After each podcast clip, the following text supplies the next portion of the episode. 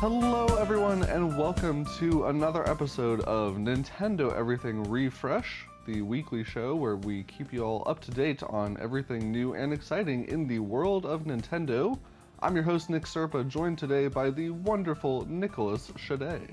Hello. And a, uh, a belated happy Easter slash happy Ramadan to all of our listeners who are celebrating. Um, typically on these holiday weeks, is the things are a little bit slower in the in the gaming sphere, and I'd, I'd say that was pretty true this week. But we did get one big, I'd say, historical Nintendo milestone. Wouldn't you agree, Nicolas? I mean, I don't know about that. We already had a first Mario movie after all. Yes, that's that's true. But this is this is a, a Mario movie for the, the modern generation. The modern for, age. For modern children, yes. Modern sensibilities. Yes, folks, this is the weekend of the Mario movie, the Super Mario Bros. Movie, to be precise. And, uh, yeah, it officially came out, I think it was on Wednesday. Uh, I saw the movie Wednesday night. I think you did too, Nicholas, right? Yep, same day. Yeah, yeah. So, um, so yeah, super exciting. Uh, this movie has been in the works for a long time, and there were a lot of questions around it. And so, yeah, so th- in this week's episode, we're going to start things off by having a spoiler-y discussion. We're not probably not going to go into all details of the movie, but if you haven't seen it yet, you might want to go watch it and then come back to this episode, because we're going to be talking about a lot of our favorite moments, Um, some of the interesting backstory and things like that that were revealed in this movie. So, uh, yeah, lots to get into with that. And then we'll get into our, our normal news blocks after that. Um, but, yeah, let's start off with the Mario movie. So, uh, Nicholas, just looking back, how do you feel now that we've we've finally seen this thing? Um, overall, I think it was a lot of fun. I think it definitely had a few issues, mostly in terms of the pacing, because I do think some scenes moved a little fast. Uh, and you can definitely criticize that it wasn't super deep and that it was just kind of a, of a reference fest. But at the same time, I think that's what made it really fun. It was super fun, especially listening to the music and catching everything that they put in. Uh, the characters were honestly pretty well done. Bowser was a definite highlight, but everyone was good, really. Even um, Chris Pratt playing Mario actually put out a pretty good performance. It really didn't sound like I was listening to Chris Pratt for the most part. Um, but honestly, I just, I really enjoyed it. I thought it was really well done. Yeah, I was, I was really surprised too with how much I enjoyed it overall. I mean, pretty much agree with everything you just said. Um, yeah, you know, the voice acting, there was a lot of hubbub about it before the movie came out. And I don't know if they re-recorded lines or just tweaked things or what they did, but um, but yeah, the voice acting was not nearly as distracting as I thought it was. Like, once I was actually sitting down watching the movie, I was able to just be like, oh, yeah, like, that's Mario. And um, I think that's a huge, huge, like, testament to how engaging this movie was. I do agree with you. It's not, it's not the deepest thing in the world. Do not go into this movie expecting a piece of uh, of Oscar-winning cinema. I, I would be surprised if uh, if this thing brought any any plot-related awards. Um, but yeah, overall, like, if you are a Mario fan, uh, and maybe even just, I would say, a Nintendo fan in general, there will be a lot to love in this movie. Um, it is definitely mostly just, you know, filled with Easter eggs and references. And there were some folks saying that, yeah, you know, we wish there was a little more character development, um, a little more actual, like, plot points. I will say, like, when I was sitting there watching it, there were a lot of, like, really impressive set pieces, and the animation is just beautiful overall. But it, it really felt like almost like an amusement park ride in a lot of ways. Like, you're just going from big action moment to big action moment. Um, Which is probably exactly what little kids want to see. And I think that's ultimately ultimately who they're trying to reach with this. It's not going to stop all of us adults from going and, and watching something like this, though. That's for sure. Yeah. No, I mean, it makes sense in that, to some extent. Uh, there was just very little downtime in between everything happening. Yeah. Yeah. I think it could have benefited from maybe an extra twenty minutes or so. Um where maybe they spent a little bit more time, you know. Uh, the start of the movie I thought was really well paced. So this mm-hmm. movie begins, and it was it was kind of, you know, shown off a little bit in the trailers, but it begins in uh, Brooklyn, New York, and we see one of the first things is uh, Mario and Luigi are just they're just out in the real world. So they uh, they you you see you see the, um, them talking with uh, this character named Spike, who may seem familiar to. Uh, Die-hard Nintendo fans, and um, he was their former boss, and, and when they worked for the construction company, the uh, Wrecking Crew, you might say, the re- the Wrecking Crew, yes. um, but Mario and Luigi have gone off and started their own plumbing business, and uh, there's a, there's a commercial on T V, uh, which we've seen in the trailers, and um, and one of the big questions going in was, you know, is Is Charles Martinet going to be in, in this film? And he does. He does have some voice cameos mm-hmm. a couple different times um, early in the film. So that was cool to see. Um, but yeah, so one of the things that just shocked me about this movie was, and we're going to, again, start getting into spoiler territory here. So you have been warned if you have not seen the movie. But um, one of the first things we see in this modern-day Brooklyn is we get to see Mario's family.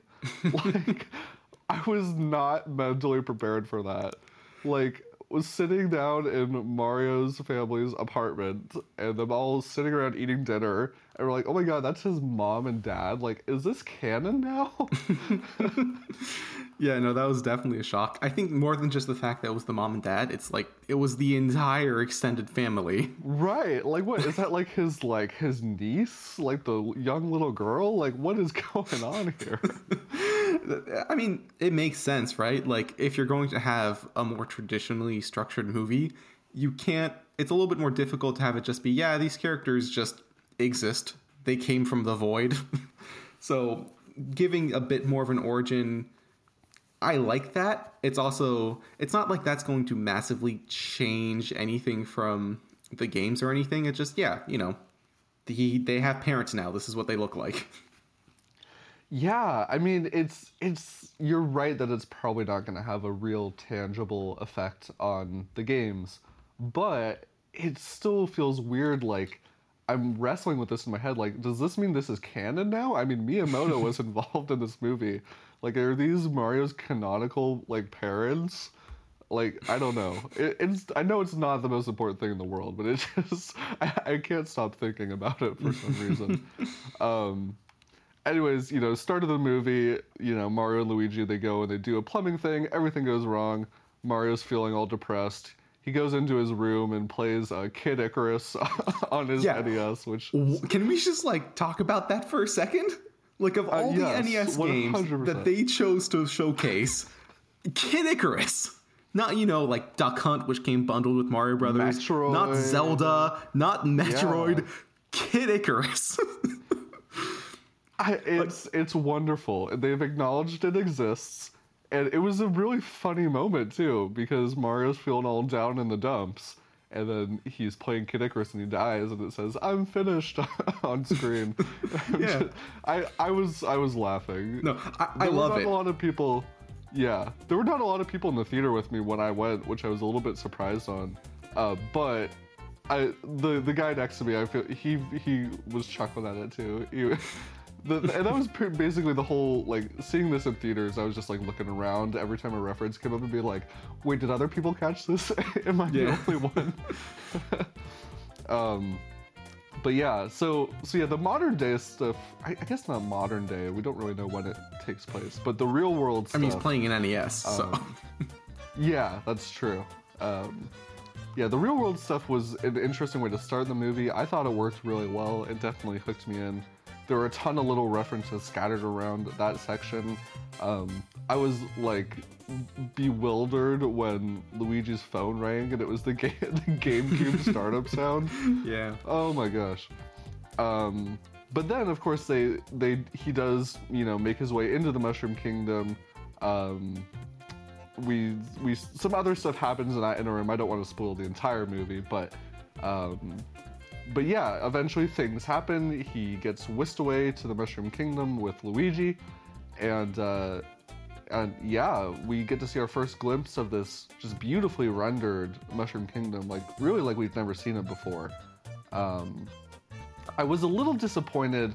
You know, one of the first trailers we saw for this movie was uh, Mario coming out of a pipe and Toad coming up to him and being like, "Don't eat that mushroom, it's dangerous, you'll die," or whatever.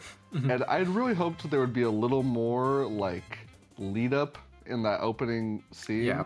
But it really was, like, exactly the trailer. They're just like, okay, you're here now, things are going bad, follow me, we're going on an adventure. Yeah, I think that's kind of... What, when it, mentioning the pacing, that was one of the two big moments that stuck out to me, is just Mario arrives in this strange land, meets a strange mushroom man. Mushroom man is like, "Hey, come see our princess," and then they go. Yeah, it, there were like there was like maybe like two questions asked in that scene, and they're just like, "Don't worry about it." Come yeah. on. Um, yeah, and I think that's a good representation of like the the level of plot for this movie. And, you know, as much as I wish there was more story, I think some I, someone made a good point on the internet. I don't remember who it was, but it does happen sometimes. People make good points on the internet. Um, and it's just that, you know, the Mario games are, are usually not super story heavy. And so, you know, in a lot of ways, this does feel like a fairly faithful adaptation of the games. Like, between... all the, you know, different platforming scenes that we see in the game, you know, the way that they represent the characters, but not really going super into detail on this big epic plot with all these hard-hitting emotional moments. Um, it does track with, you know, what they typically try and do in the games. And I think overall, like, even though the pacing of the story and the main chunk of the film was a little bit off for me, the fact that the intro was really strong, um, and I'd say the, the back end of the film, I thought that was pretty strong as well. Mm-hmm. It kind of made up for it for me. No, I agree. Um, like you said, I really did like the opening. Uh, it had they had the potential to make it very feel very off with it being a portal fantasy and everything, but it sets up very well just kind of what the characters are going through when they're in Brooklyn, and then the transition into the Mushroom Kingdom. Uh, and I, like I said, I do think a few parts in the middle there go by a bit quick, but overall, I do really like what they did. Uh, a lot of the more action set pieces feel very well paced and well done, like the um, the fight with Donkey Kong or the Rainbow Road sequence. Everything that comes after that, I didn't really have any issues with. It felt like they executed that really darn well. Yeah, because I mean, realistically, like, all the Mario fans in the audience, they're just sitting there poring over every little detail and being like, oh, I know what that's from, I know what that's from. So when you're actually sitting there watching it, you're not really missing a lot of... You, you get what I'm saying? You know, yeah. You're not really feeling like you're missing anything. Um, let's talk about those set pieces a little bit, because there's a lot of them in this movie. Um, did you see this movie in three D, Nicholas? Uh, I did not. Just regular cinema screen. Okay, I'm just going to throw this out there to anyone listening. If you have not seen this movie yet, go see it in three D, because I I have not seen a movie in three D for a long time. And so maybe I'm just a little, um, little just like impressed because it's been so long. But three D technology in movies has apparently gotten really good since the last time I saw one. And um, it made the movie just feel so much more immersive. I... I I'm sure it would have been great seeing it in two D, but with how just involved the set pieces in this movie are, how crisp the animation is, how vibrant everything is, I mean, watching it in three D, you really just, I was like on the edge of my seat the whole time. It was a really cool experience. Um, yeah, so I think overall, like, the set pieces were really impressive. Um, the big one is probably the, the Mario Kart one towards mm-hmm. the end. Um, which feels a little tacked on for, like, story reasons. They're like, there's only one way into Bowser's Kingdom. We gotta ride, baby. And, uh, uh, but they do such a good job with it, man. Like, from, from them actually, like, building the carts, and then, um, all the, like, the little, like, refer- like, things that would actually happen in a race, like, throwing items. I lost my mind when uh, they launched a blue shell in the movie. Yeah, no, that was that was great. I, I did find that moment a little interesting because, like, the... I mean, slight spoilers. It's one of the Koopas that turns into a blue shell and blows them up. And, like... He, like, sacrifices himself. Yeah, that Koopa's just gone. Like, he died. Like, that was an interesting decision. Yeah, this is this is a P G movie? Come on, Nintendo. Uh, think of the children. Yeah, no, um... Yeah, it was just was super bombastic and over-the-top. Really cool. Um, yeah, like you mentioned, Nicholas, the, the Donkey Kong fight scene, that was another good one. I'll be honest, that whole Donkey Kong segment of the movie felt kind of just... It didn't feel necessary to me. Mm. I mean...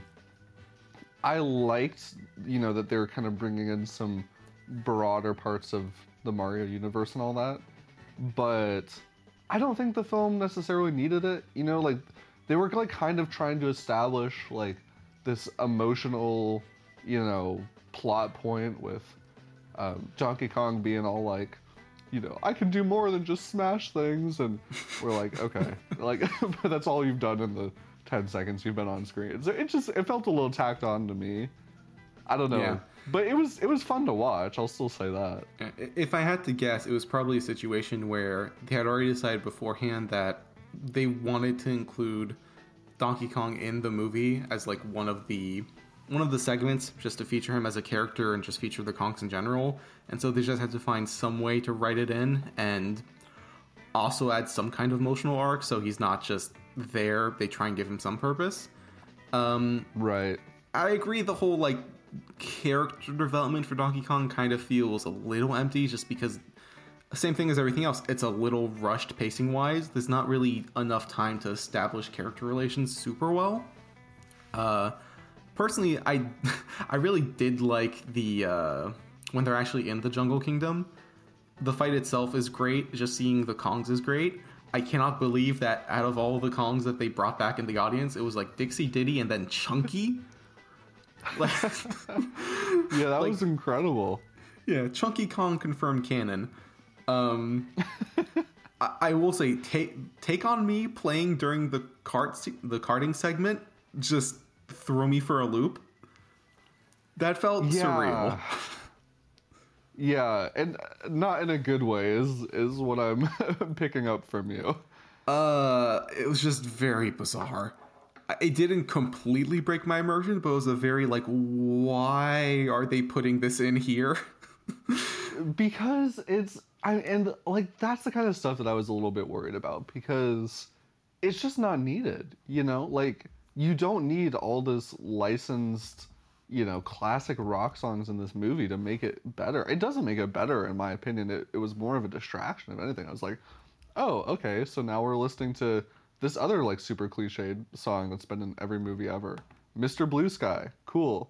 Never heard that song in a movie before during a waking up montage, you know? Yeah. Um, so it's just like, I don't know. I think it would have been stronger without it. There's so much great Mario music that they could have pulled from, you yeah. know? Well, see, what makes that even more confusing is that they actually did make a track for that scene.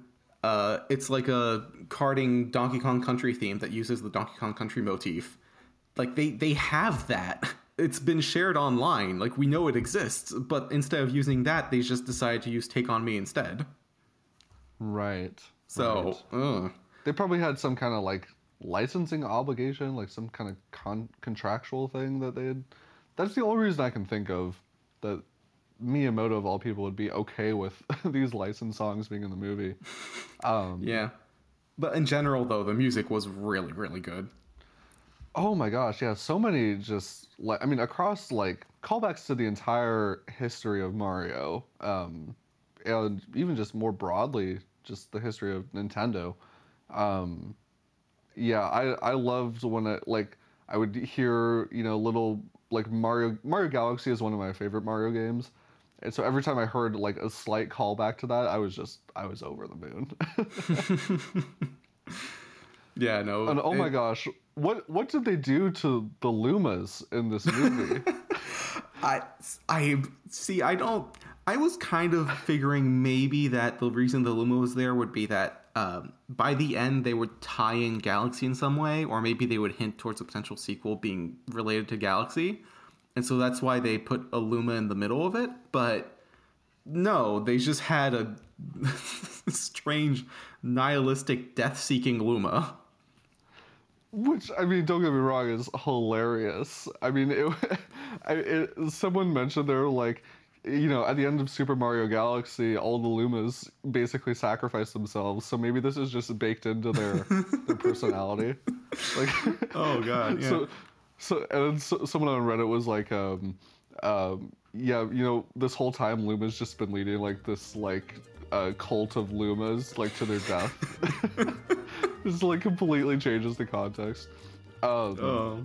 Yeah, no, I really hoped we would see Rosalina in this movie and maybe get some more Mario Galaxy tie-ins, but I could see that being maybe a little bit beyond the scope of what they were trying to do with this one. Yeah. It would make a, a great fit for a sequel, though. Because they even say at the start of the movie, Peach says to Mario, she's like, there's a whole, you know, there's so many galaxies out there. Yes. And I was like, oh, are they going to do something? Yeah. Well, I absolutely agree. But then the it makes the post-credits scene really confusing. Because of all the, like, again, spoilers, of all the things they could have teased, I don't know why they teased Yoshi. Like, yeah. Yo- we had Yoshis in the movie. There's a part where they're traveling and we see them go through Yoshi Island and there's just a herd of Yoshis in the background. So, but not I just, the Yoshi, not, not the, the Yoshi, Yoshi, admittedly, apparently. But like, I, like what? Where are they going with Yoshi as being a tease? Like, is this going to be a Yoshi's Island retelling? Like, I don't fully understand yeah. that.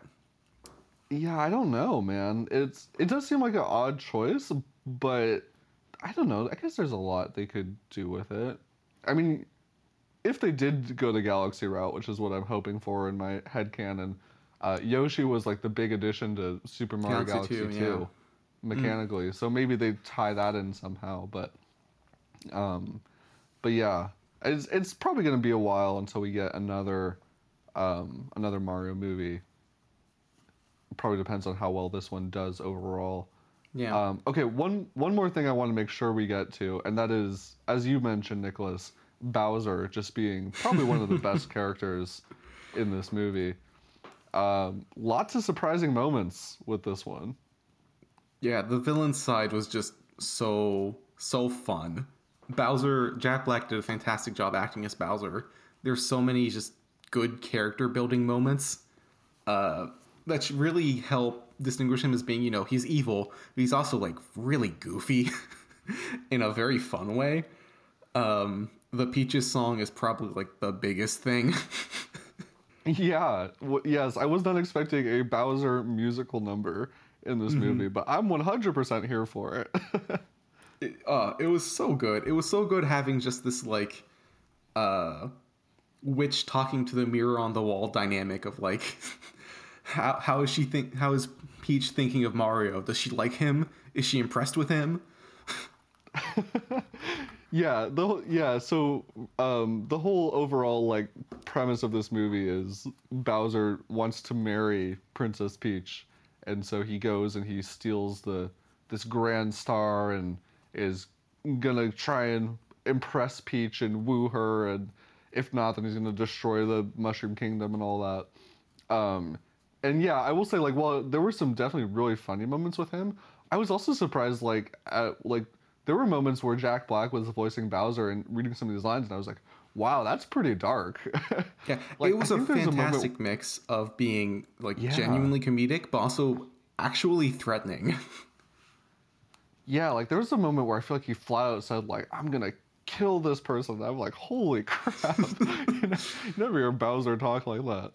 Yeah. Um, yeah, so yeah, all those moments I think are just like a really good representation of this movie, and overall when I left the theater I was I was just feeling really good about it, and I was like, I think this was a great Mario movie. I think they they understood the assignment, as the cool kids like to say, and uh, didn't do anything, you know, like crazy ground groundbreaking, but you know, they checked all the right boxes I think for most fans.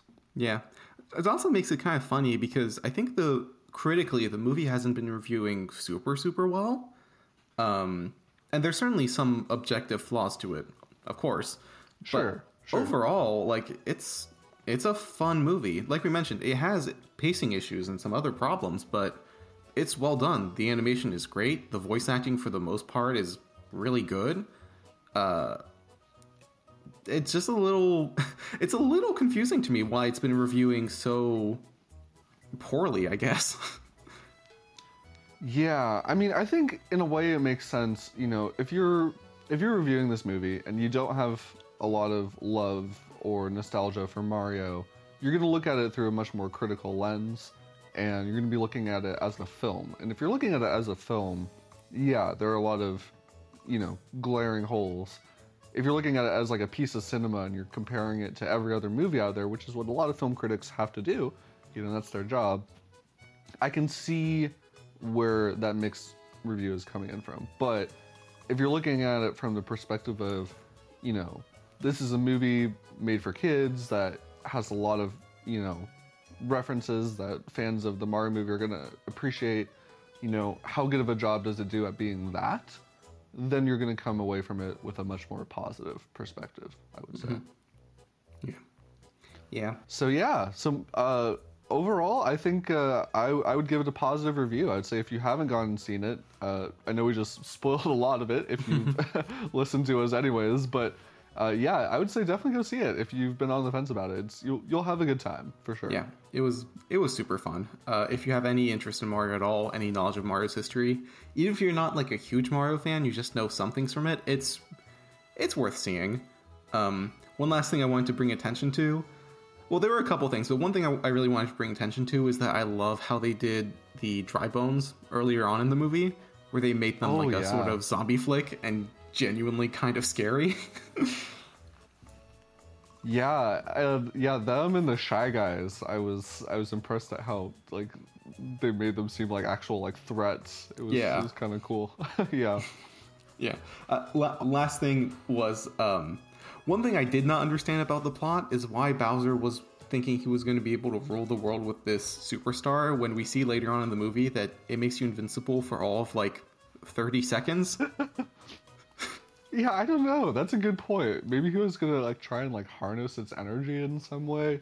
Seems like something Bowser would try and do. Make some yeah. big star-sucking machine. No idea. Again, it's a Mario movie. It's not winning awards for plot. Yeah. um, and frankly, you know, again, considering all the criticism that has been kind of levied at Miyamoto for not liking stories that he's had to come back and, you know, correct the record on a little bit, um, I was surprised at the moments where they did kind of introduce some stuff. Mm-hmm. Oh, yeah, and I'm sorry, I know we're we're running longer on the segment, but another thing that I just want to mention too is, you know, so they talk about Mario and Luigi coming through the warp pipe at the beginning of the movie, and that's how they get into the Mushroom Kingdom. But they also show, and again, this is a spoiler, so if you're averse to spoilers, wait just a few more minutes, then come back.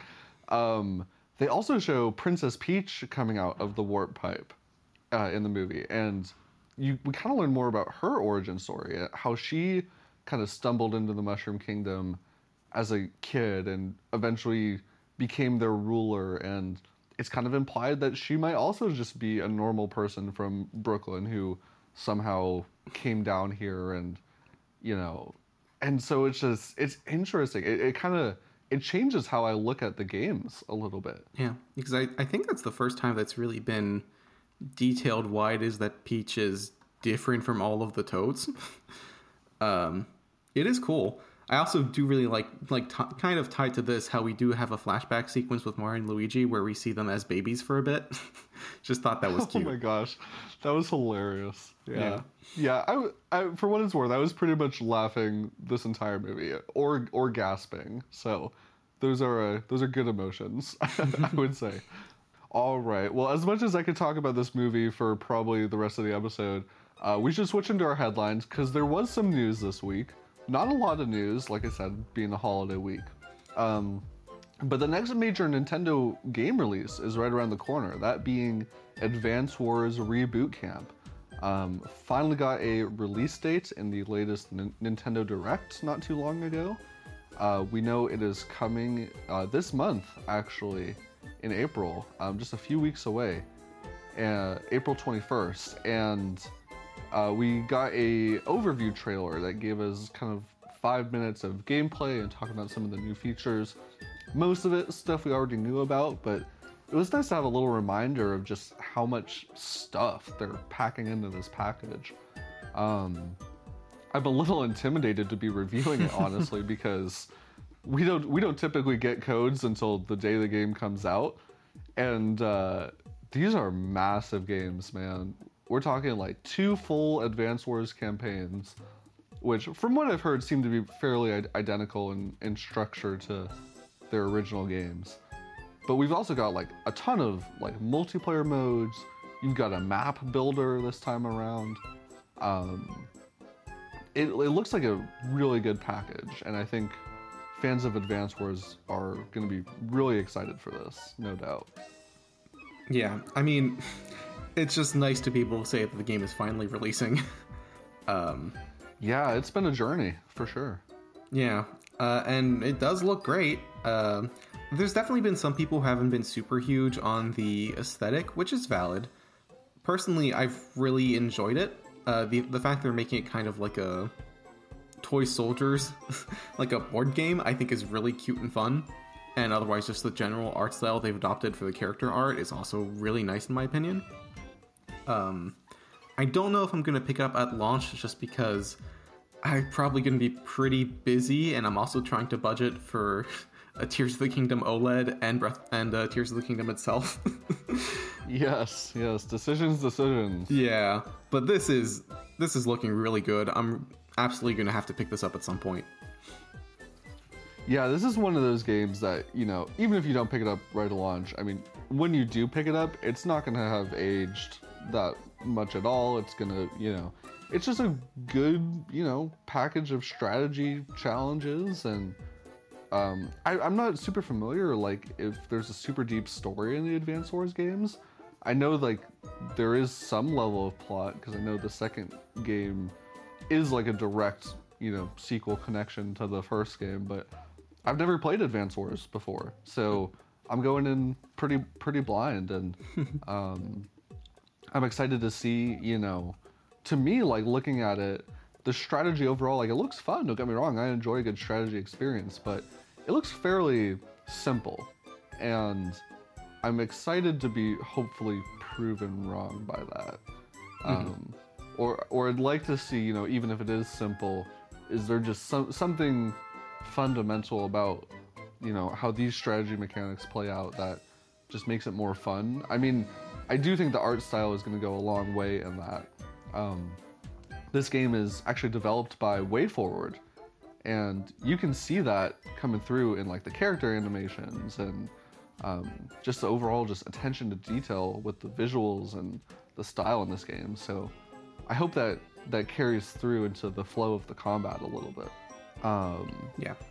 But yeah, I think overall this this is shaping up to be a good package. And then, yeah, once it comes out in a few weeks on April twenty-first, we will definitely be coming back at you with uh, our impressions while we work on our review. Um, another kind of just interesting news uh, announcement that came this week. Um, this one surprised me. So one of the releases from last year uh, that really kind of landed in a surprisingly big way was the Teenage Mutant Ninja Turtles Cowabunga Collection. And Uh, actually, was that last year or was that twenty twenty? I can't remember. Uh, I think it was yeah, last I think it was, year. I, I think it was last year, yeah. Yeah. There was that game, and then there was also Shredder's Revenge, which is the new kind of entry in the T M N T Brawler saga. Um, but this package of remastered T M N T games uh, sold over one million copies, they announced, which kind of surprised me for some reason. I mean, I'm I'm really happy to see it. Um, it's just not the type of game that I really just pictured in my head, like, having that kind of impact, you know? Yeah. That's a pretty big milestone. Yeah, no, absolutely. It's, I mean, it's a, it's a collection of, like, what, thirty, forty-year-old uh, beat-em-ups? It is T M N T themed, so that obviously helps it, but, like... all things considered, this is a relatively niche and small package, and a million copies is a lot for that to be selling. Uh, plus, right. It's like Konami's first million seller in like God knows how long, so... Oh, that's right. I forgot this was a Konami game. Yeah, You're it's right. published yeah, by that's them. That's crazy. Um, yeah, and it was also surprising because I just feel like the Teenage Mutant Ninja Turtles are not, you know, the major brand nowadays that they used to be. But clearly there's a lot of nostalgia for it. And um, it's also just cool to see, like, a retro collection selling that well. I mean, retro collections, when they're, like, super big I Ps like Mario, like, of course they'll sell well. But, you know, something like this. I mean, we get so many, you know, Capcom, you know, repackages and... Um, And I just, I don't really recall a lot of them having this kind of success. So yeah. It gives me hope that some of these older games will continue to get re-released. And another exciting tidbit, this one is Nintendo related. Uh, we finally got an update on the Xenoblade Chronicles three soundtrack, uh, as well as the soundtrack for Xenoblade Chronicles Definitive Edition. Um, Nicholas, I'm sure you're over the moon about this. Oh, I am, I am vibrating in my chair. Oh gosh, um, so these are these are physical soundtracks though, and they're only confirmed for Japan right now. So that makes it.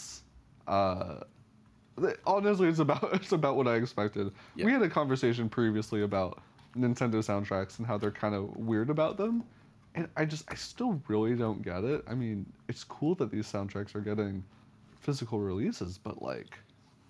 No one's going to be able to get them, you know? Well, okay, so two points. One, I do agree. It's very frustrating how so many of Nintendo's soundtracks are only released physically in Japan, uh, if even at all. There's very few soundtracks they right. make that are released digitally.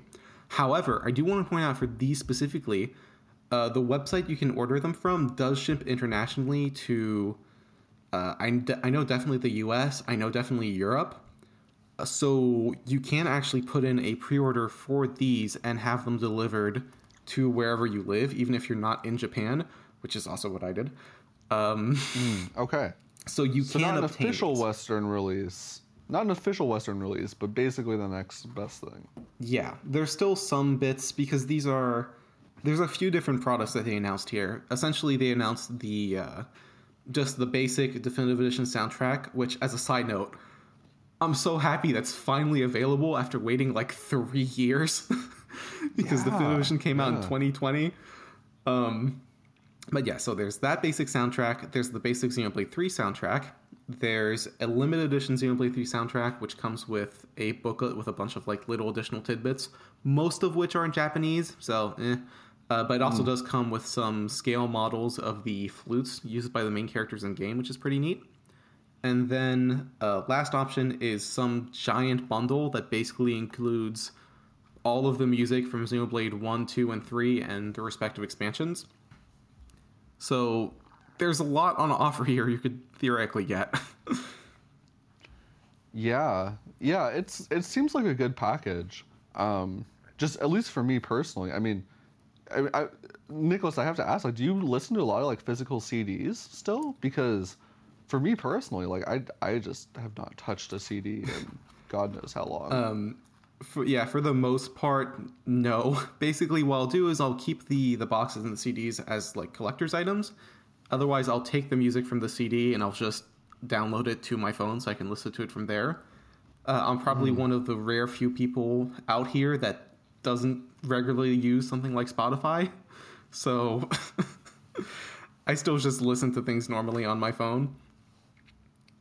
Yeah, no, I mean, that's, it's really interesting to me, because, yeah, like, everyone I know is on, like, the streaming services nowadays, and, like, for me, like, I have a, I build this massive playlist where I just dump every video game soundtrack that I enjoy into this playlist. When I'm feeling nostalgic, I could just put it on shuffle, and I love it. So, yeah, like, for me, like, if something doesn't get, like, a streaming release, it almost just, like, might as well not ex- have been released at all. Mm-hmm. Um... I'd, you're right. I, I completely could go through. In my head, I'm like, yeah, I could actually, I could, I could buy a C D and dump it to my P C and put it on my phone. But then I realize I don't have a C D reader. So actually, I don't know how I would do that. I would have to probably buy like an external one. It's just crazy. And Nintendo, if you're listening to this, please just give the people what they want. Make your music accessible. Oh, what's or that? Don't Copyright take down strike the YouTube ones. All of the music soundtrack videos? I know. I know. Yeah, it makes me sad.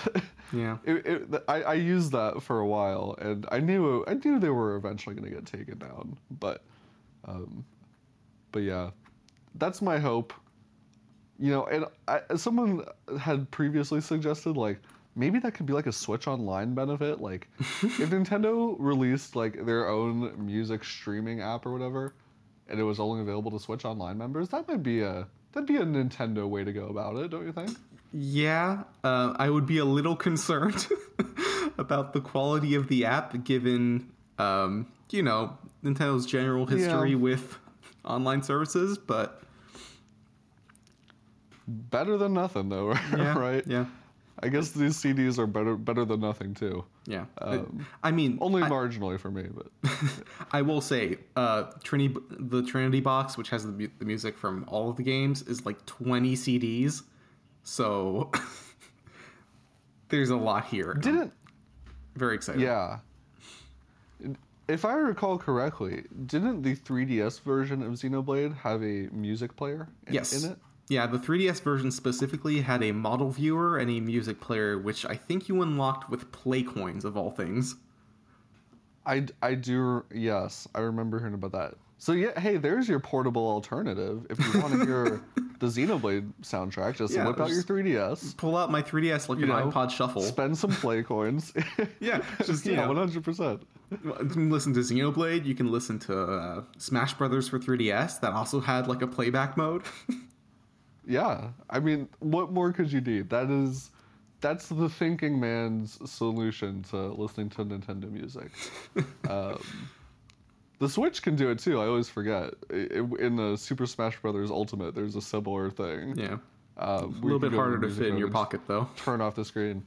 Yeah, you know, you might be able to fit into like a jacket pocket or something if you're uh, if you're clever. Although that, now there's Bluetooth headphone support finally, so mm. you can just th- throw it in your bag. You know, I might actually have to try that just out of morbid curiosity. I think I, I'm I'm not even joking with you. I think I'm I'm gonna like reinstall Smash, take my Switch with me on my commute sometime soon, put on my Bluetooth earbuds, and see if that's actually a viable way to listen to music. Well, Godspeed. Thank you, sir. Thank you. Um, all right, let's switch over to our game announcements and updates. Uh, again, slower week, but definitely some stuff of note. Uh, on the first party front, Switch Online is still getting releases. They're coming at a snail's pace, but we're we're still getting them. Um, the latest announcement is for the N sixty-four, which is part of the expansion pack. We knew this one was coming, we just didn't know when. But now we have an official release date. Uh, Pokemon Stadium is officially hitting the Switch Online expansion pass April twelfth, so it might actually already be out by the time you're listening to this. Uh, Stadium two is also coming. We haven't heard anything about that one. I don't know why they wouldn't just release them together, but um, but yeah, this is a this is a cool one. This is a game that uh, is not really available anywhere else right now. Well. None of them are available anymore since they shut down the virtual consoles. But yeah, rip. uh, yeah, but yeah, I've uh, I've never played this one. Um, there's a lot of Pokemon games I haven't played, but this one seems kind of cool. You know, as a weird relic of N sixty-four history. Yeah, no, I it's definitely cool. Um, this is a this is one that I haven't played either, but I've always heard a lot of people speak fondly of it. Um, it will probably be missing a bit of. So, basically, uh, it's not going to have the ability to transfer Pokemon from the, like the red and blue versions, so it's going to be missing some of that appeal mm-hmm. because you won't be able to use like your own team. But I think even outside of that, um, I've heard some people say they really enjoy the modes that are on offer. I think there's a bunch of mini games you can play with friends. Uh, there's like yeah. a whole tournament cup you can do. Yeah, it, it looks like a good time. Um, It seems, from what I've heard, it's not really, it's not like a traditional Pokemon R P G. No. It's more like you're going from battle to battle, essentially. Yeah, I mean, right? I think kinda... for the most part, it was kind of made as just a way of, uh, similar to something like Battle Revolution on the Wii. It was basically, hey, look at your, these are Pokemon in three D. Like, look at how cool Pokemon Here are in three D, so there you go. Yeah. Um... And it worked. it, it, it worked. In, in some ways, it's arguably still better than some of the modern Pokemon games. So, oh dear, oh no, let's not go down go down that path. Um, but yeah, cool little piece of history, uh, and yeah, it should be on Switch Online by the time you're listening to this. Yep. Also, we'll have uh, we online multiplayer f- through the Switch Online, which is a pretty neat little feature. Yes. I, I do still find that feature cool. I, I don't think it gets talked about really enough. We talked about it a little bit with GoldenEye, but yeah, the fact that you now have online multiplayer for all these games that never had it, you know, it wasn't even possible for a lot of them at the time. Um, and now it's just like baked into the hardware is super cool still. Um... So yeah, so that's pretty neat. Uh, on top of that, we finally got a release date update for the Final Fantasy Pixel Remaster Collection. Uh, these are remasters of Final Fantasy one through six. So if you pick this this bundle up, you will be busy for a long, long, long time. yeah. Um, yeah, they... I've never played any of these older Final Fantasy games, and... frankly, I think I would have a hard time returning to them um, at this point. I, I mean, I've enjoyed a lot of the, you know, the P S two era ones. I really started getting into Final Fantasy with Final Fantasy X, which to me, like, already felt like an old game at the time. So I can't imagine going back to anything much older than that. Um, right. But yeah, I mean, in terms of, like, accessibility... you can now play almost every mainline Final Fantasy game on the Switch, which is crazy. Yeah, that's awesome. Um, I, despite being an R P G fan, I have a big kind of gap in my knowledge when it comes to older R P Gs, which I just have never played. So I'm really looking forward to actually being able to try a lot of these, which haven't been re-released in a an easily accessible or... really well done way in quite a while. And they fixed the fonts. I cannot believe that they fixed the fonts, but they fixed the fonts, and that alone is making me want to buy these.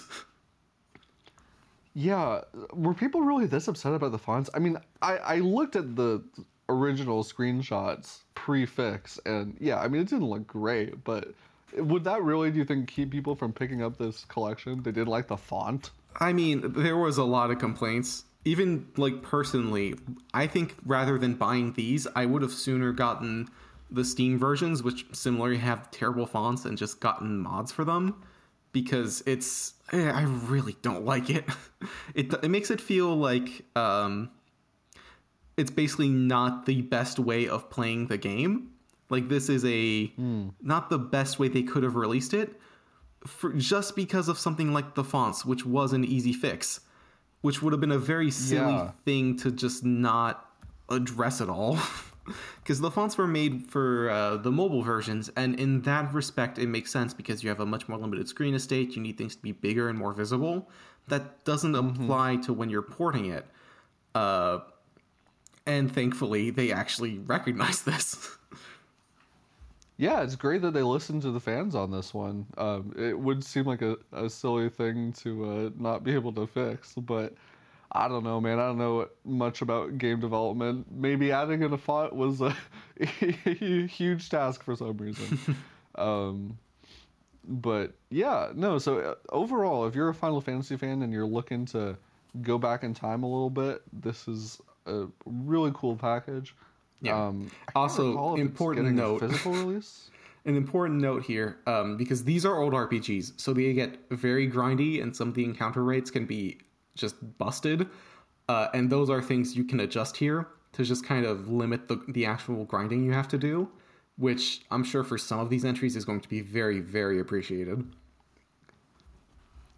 Yeah, and but see, like that's the kind of stuff that I'm like, man, like if I have to like put a game on like four x speed to enjoy it, should I really even be playing this game? Like, you get what I'm saying, you know? Right. Like, I, if I have well, to go into the settings to, like, turn off a fundamental feature of your game's gameplay because it's annoying, is it really a game that I want to be playing? I get that, but at the same time, like, these are games designed in, like, the nineteen eighties, back when the concept of how to make people play a game was basically make it as tedious as possible so they play as long as possible. Um, right.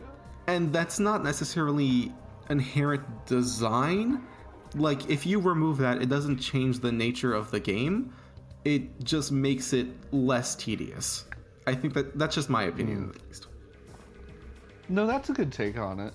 Um, yeah, especially just nowadays where there, every game is competing for your time in a big way.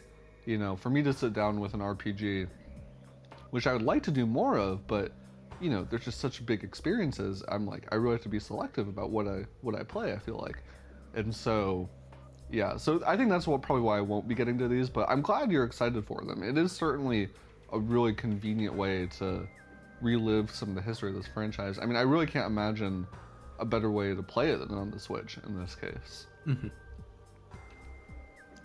So, yeah. So that's that's exciting. We finally have that coming out. Um... This was one I wanted to shout out. Um, this is a, a new indie game that was announced this week. Um, I haven't seen a lot of people talking about it, and it just, it made me smile immediately, so I, I wanted to shout it out. This game is called Lil Guardsman, and the concept is it's basically Papers, Please, but in a fantasy setting, and you're a twelve-year-old kid. so, so I, I, it's bizarre, and it's hilarious. Like, if that sounds interesting to you, please go watch the trailer. It's really funny. Um, yeah, so, like, your the premise is, like, I guess your dad is, like, the the gate guard for this fantasy town, and he, like, has to go do something else, so he puts you in charge for a while, and, um, and yeah, you're, like, you have to, like, you know, just like in Papers, Please, people come in and they're like, oh, they might have a sob story or they might have a legitimate reason, so you have to, like, check them over and make sure they're okay to come in. Um, but then, you know, you might get orders from the queen or whatever being like, hey, we can't let any more people in today, and then you have to make all these moral decisions. But also you're a twelve-year-old, and so I think there are some funny situations that are going to come from that. It looks really cool. Yeah, the art style is really charming, and honestly... it's a little funny to me that we haven't gotten more, like, Papers, Please-like games, because that that was just such a phenomenon when it released. Yeah. And it definitely feels like something you can do a lot with, with different scenarios and settings, which is what this is doing. Yeah, it's... it. Yeah, Papers, Please is, like, a very, I'd say... Uh, it, it's it's a political game, for sure. Whereas, and, you know, that's great. I mean, I don't have any problem with that inherently, but... this is, like, a, a lighter take on that genre. Like, if you enjoyed the idea of that gameplay, but you don't necessarily like, you know, that particular theming of that yeah. game. Yeah. Yeah. No, you have another way to do it. So, so yeah, I'm excited for this one. This one is definitely going to be on my radar uh, for later this year. Uh, we don't know when it's coming out yet, they, but they've penciled it in for twenty twenty-three. So, yeah, that is... Uh, go wishlist it if you're interested. And then one final update that we wanted to give. So this has kind of been slipping under the radar, uh, but there's a new Harvest Moon game that was quietly announced at the end of last year with very little details. Uh, this game is called Harvest Moon: The Winds of Anthros. And we still don't really know a lot about it. Um, information has kind of been slowly trickling out. But apparently this Harvest Moon game is supposed to launch sometime this year, and it officially got confirmed for the Switch uh, this past week. We assumed it was coming to Switch because most Harvest Moon games nowadays do. It'd kind of be crazy not to, uh, but now we know for sure. And yeah, uh, we still don't have a trailer or anything, but we do have some screenshots for this game, and it certainly looks like a big graphical step forward for the Harvest Moon franchise. Um, looks much closer to, like, a, a modern day, what I would expect from a modern day Harvest Moon game, whereas we've been getting a lot of top-down ones, which are fine, but a lot of folks have been very disappointed with the art direction that they've taken the Harvest Moon games in recently. And um, this looks a lot more palatable to me personally. Yeah. I mean, honestly, it kind of looks like a fan mock-up someone would have made like five, ten years ago of like a next-gen H D Harvest Moon. Okay, okay. Not yes. in a bad way. It looks great. But you're not wrong, though. Like, yeah. Like, I see what you're saying. Um, no, and it sounds like it's going to be pretty big in scope, too. They're saying um, in the in the P R for this game, they're saying that you get to discover five unique towns with their own seasons, terrain, and villagers. Um, so it sounds like there's a lot more exploration elements in this game than uh, than there has been in more recent entries. Um, obviously, you've got your typical, you know, you're doing your farming, you're caring for your livestock and all that. There's still bachelors and bachelorettes that you can fall in love with and try and marry. Um, So yeah, it as far as we're aware, we we it's a pretty standard Harvest Moon game, but I'm mm-hmm. interested to see how this one turns out. See if it can turn around people's perceptions of this franchise a little bit. Yeah, it's it certainly looks really.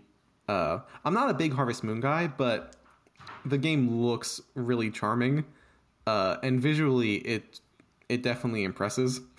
I don't know that this will be something I, ch- I will check out just because I'm not a big farming sim person. But it looks like something that um, fans of the series probably will really look forward to. Yeah, well, and even just fans of the genre. Like, I'm not super well-versed in Harvest Moon myself. I think I might have played one back on the D S when I was a kid, but I only have a vague memory of it. Um, but I did last year try and play Rune Factory five, and it was a good game, but it was really messy, and it was really rough around the edges. It's probably gotten a little bit better since then, but it was just a little too, like, even though I liked it, it was a little too janky for me to want to stick with it long term. Like, it, it wasn't going to become my, like, you know, the farming game, in, you know, quotes for me. Right. Um, but this, like, just based on what I'm seeing in the screenshots, it looks to be a more polished experience. We won't really know until it's in our hands, but um, I could see this being one that potentially hooks me in a little bit deeper if it's if it's done well. Hopefully we'll get some more information on this one soon. I would love to see a trailer sometime this summer. Hopefully, fingers crossed. Mm-hmm. In terms of recent releases, uh, again, a bit of a slower week, but definitely some stuff we want to shout out.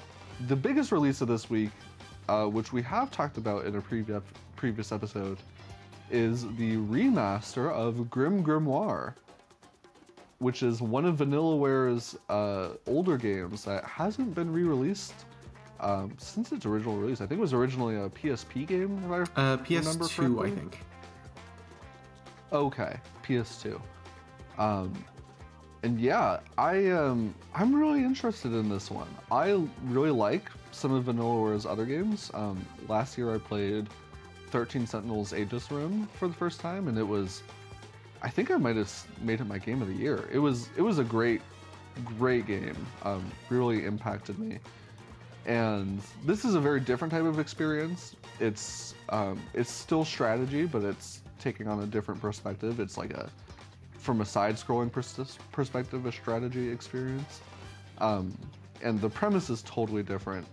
Um, it's, you know, you're a student at this magician academy.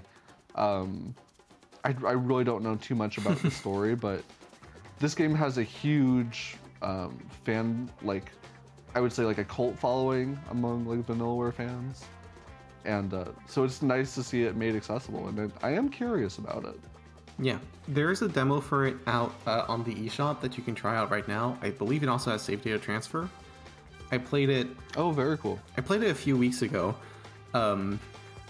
I'm not like an R T S person usually. I'm not a huge fan of real-time strategy games. This was still fun though, and I want to try it out because it's Vanillaware and I really like the visuals. Um, for the most part, it seems pretty fun and deep and engaging. I read up on it a bit. Uh, it looks good. I'm sure people who are fans of the genre and want something that has a bit more of like a, a fantasy aesthetic to it will probably enjoy this quite a bit.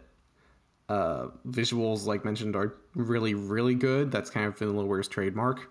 And um, also, I hope that this... I've mentioned this before. I hope this leads to them releasing more of their older games like Odin Sphere and Muramasa on Switch. Right. Okay, so since you mentioned you've played it, maybe you can help me, because clearly I don't know a lot about this game. I'm yeah. trying to find ways to talk about it. Um, so the actual like strategy gameplay, it looks like you're like placing units on the various floors of um, of this like... of this magic school and like trying to yep. defend certain points. Is that roughly how it plays out? Yeah, essentially. You have like summoning circles, which are essentially your bases that you have to defend. Uh, there's crystals, which you use minions to collect resources from, which allow you to summon new minions. And the goal is essentially to... Well, the goal differs based on the stage, but generally it's either to survive a certain amount of time or it's to defeat all of the enemy's magic circle. So you summon your minions, they go through the floors... You go find the enemies, beat them up, defend your own circle, rinse and repeat. Okay. And is it like a very story, like story heavy game, or is it more just like there's like a general uh, premise from what you can glean yeah, so far? I would say least. It has a fair bit of story. Um, there's a good amount of characters. Between every chapter, there's a couple of like story interludes. Uh, the main crux of the story is essentially you're, like you mentioned, you're this new student at this magic academy, uh, and this there's this like evil sealed wizard guy that's basically unleashed and starts murdering everyone. Uh, and once you get killed, you basically get looped back to five days in the past on the first day that you got to the academy. And so it ends Ooh. up in this kind of time loop story where you spend five days, fight the wizard, get looped back, spend five days, et cetera. And each new sequence of five days is a different set of the story. It's not just like repeating events. You actually do experience different story and learn more of the characters every single loop. Oh, interesting. Okay. Yeah. Yeah, that sounds cool. It sounds a little bit different. Like, I feel like it's the kind of thing I would have to play to really understand. So I might have to go check out the demo and see if I can get a better grasp on it. But, but yeah, regardless, a very cool piece of video game history. Uh, and it is now available on Switch, so go check it out if you're interested. Uh, this is an indie game I wanted to shout out that fell onto my radar this past week. This is called The Library of Babel? Babel? I never know how to pronounce that. Um, but yeah, this is cool. It's a two D stealth platformer, and it takes place in kind of this pseudo-futuristic, dark jungle fantasy setting. And, um... it's notable to me just because we don't get a lot of stealth platformers. Um, one of my favorite examples of that genre was a game called uh, Deadlight, which wasn't a complete stealth game. Um, but that, that game came out back on the three sixty game, and there was a lot of sneaking around and trying to... It was like set in like a zombie apocalypse scenario, but it was all from a two D perspective. It was super cool. And um, this looks super different than that, but... the art style is really just eye-catching to me. Um, they're saying it's also kind of like a like a choice-based experience, um, and it looks just really just unique to me. I haven't really seen anything with this particular art style trying to accomplish this type of gameplay before. Um, it all looks very just mystical and mysterious. So I'm I think this looks great. Yeah, I'm not familiar with it. Uh, I haven't seen this before, but it does look really nice visually. And like you mentioned, the setting... I think the setting's kind of interesting. I don't know how often it is that you get these dystopian, you know, players of, of like robots that have taken over society. But at the same time, this is a very jungle, like, very uh, tropical jungle sort of setting. Yeah, you just don't see that super often. Yeah. Apparently, it's also based on a short story. Um, oh. Which I, I'm not fam- familiar with. It says it's inspired by the short story of the same name by uh, George or Jorge, maybe Luis Borges. So maybe there's some literature nut out there who can give me some context on this. Yeah. But um, that Venn diagram yeah, super... of people is... Uh... in love with this really, game. Really, really small. Yeah. The the Venn diagram of people who listen to this podcast and have read that short story. Yeah, I'm not optimistic. Um, Yeah, right now it's getting mixed reviews on Steam, so it's probably not something I'll, I'll pick up right away, but um, yeah, it looks unique nonetheless. And then one last game I want to shout out before we start wrapping things up. Uh, the concept is simple. You take photos of dogs. I'm sold. Are you sold? Where can I get this? Yeah. Uh, over on the Switch eShop. No, uh, this game is called P- Paparazzi, and I think it's also on Game Pass, if I remember correctly. Uh, it's been out for a little while, and it it really is exactly what I described. You were... You are taking pictures of dogs and making them look cute. Um, there might be more of a narrative premise to it. I don't know. I don't even know if it matters. Yeah, I don't think I don't it think needs it one. Does. No, and, and and these are not realistic dogs either. These are uh, dogs uh, that are wonderfully, you know, chunky in the polygon department. Um, they are often wearing funny costumes and hats, or lounging on beach chairs and carrying oversized things. I mean, it, it's wonderful. Yeah, I think this was shown uh, either in an indie world or when they were doing all the indie game reveals around Christmas. I remember them mentioning this. Um, this looks really fun. I think at the time I was a little curious how much there would be to it, because I hadn't seen... It didn't look like there was that much variety, but looking at the, just like the trailer they've released and some of the screenshots now, it actually looks pretty fun. It looks like there's a good variety in terms of the different scenarios and the ways you can interact with the dogs. So this actually looks really charming and fun. Yeah. Plus it also just looks like kind of a fun world to explore. And I mean, you're just going to see dogs in fun, silly situations. I mean, yeah.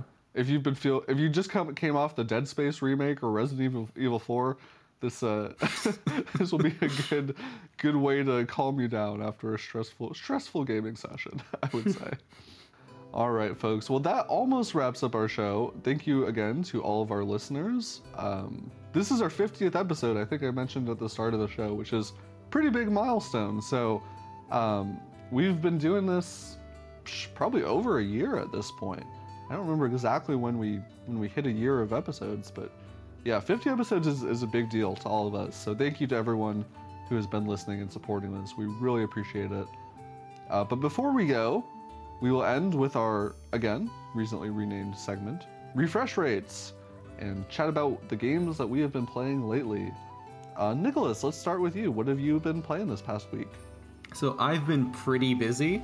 I haven't had time to play much, but uh, starting yesterday, I tried out uh, the Pocket Card Jockey mobile port that was released a few weeks ago, um, and I'm starting to yes. consider that might have been a mistake because I am spending way too much time playing that. Yeah, that's the one that's over on Apple Arcade. Ex- yeah, exactly. Um, it's really fun. I've mentioned before, I think Pocket Card Jockey is like one of the best games Game Freak has put out in God knows how long, and I maintain that, and having it on my phone on the go is very dangerous. Yeah, it it it looks like a great port. Is it a straight up port from me as far as you can tell, or are they adding in some new content? Yeah, it's definitely enhanced. Uh, visually, I, it has some new elements. I think just the the U I and the way it's structured is a little different. Uh, it does have new content. Sure. I know there's some new horse breeds. Um, the core of the game is the same because there's only so much you can do with horse racing and solitaire. um, right, right. But it feels really good. Um, just being able to replay that on a, I guess, modern platform, if you want to call it that, is really fun. Yeah. I hope this gets a Switch release. That would be fantastic. It would make so much sense. Yeah. I mean, for that game, now, now that it has a non-dual screen version, it would only make sense for it to come at some point. Yeah. Um, Although I will say, having a touchscreen does feel really important. I don't know how well it would control with just pure buttons. Uh, but I mean, even then, mm. the Switch does have a touchscreen in portable mode, so... Yeah, no, those are good points. Um...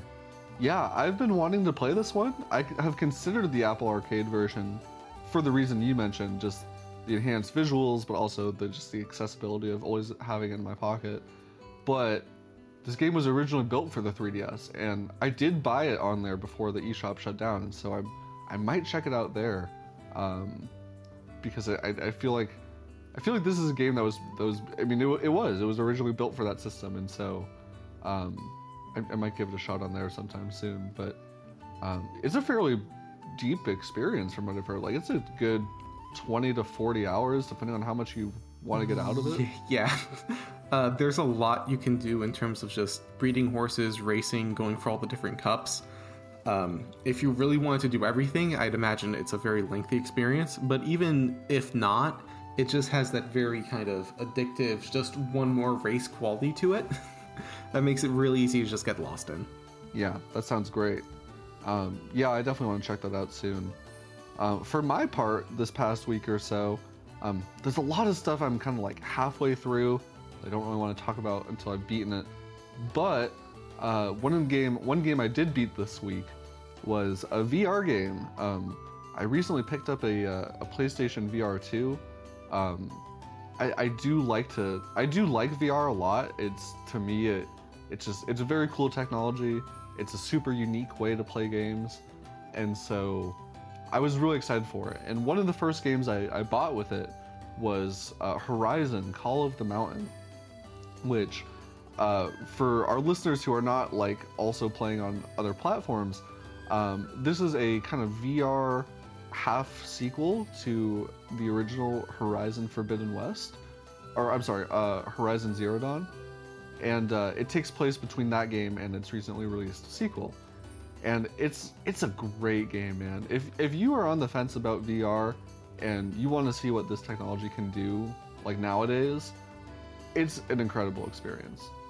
So the the overall premise of this game is you are playing as this character named Reyes, who's he's kind of a minor character in the overall um, universe of the Horizon series. But basically, um, there have been more reports of machines attacking settlements in this world, and you are a prisoner, and so you kind of have to do what they tell you, and so you're sent to go investigate. And the actual gameplay is really compelling. Um, it's a mixture of climbing in V R and then first-person archery. Um, both of those things have been done before, but they're done just really well here. Um, the climbing is really cool. It's it's really tangible because, uh, of course, you know, like you're you're scaling these massive mountains, and you know you have to look around and look for different things to grab onto and pull yourself up. There are like zip lines that you use to get around. Eventually, you'll unlock more tools, and it, the climbing kind of turns more into like puzzles where you have to f- kind of figure out like, Ooh. okay, like which tool do I use to scale this next, you know, bluff. Um, and then the, the combat component is also really compelling. Um, you you physically like with your V R controllers, you physically like reach over your shoulder to like grab your bow, and then you reach over your other shoulder to grab your arrow. And so it's like super immersive in that way. Um, but one of the unique features of the PlayStation V R two is it has eye tracking. So when you are aiming with your bow and arrow in V R, you you do physically aim with your hands, but when you are like l- whatever you're looking at in the V R headset helps guide where your arrow goes. Oh. Like it can track where you're looking. Um, So you'll just be like nailing like precise shots, like, and just feeling like, like a badass. Like you have to, to take down these, these giant robots. You have to target individual pieces of their armor on their body to like expose their weak points. And so you will be like aiming at them, and then like, you'll, you'll look at like their knee plate or whatever, and then your arrow will kind of whiz over there. And it's just, it's just a really cool experience. It's something that I feel like you can only really do in V R. That does sound really compelling. I also have to say that the idea of there being so much emphasis on climbing in V R sounds awesome and very terrifying.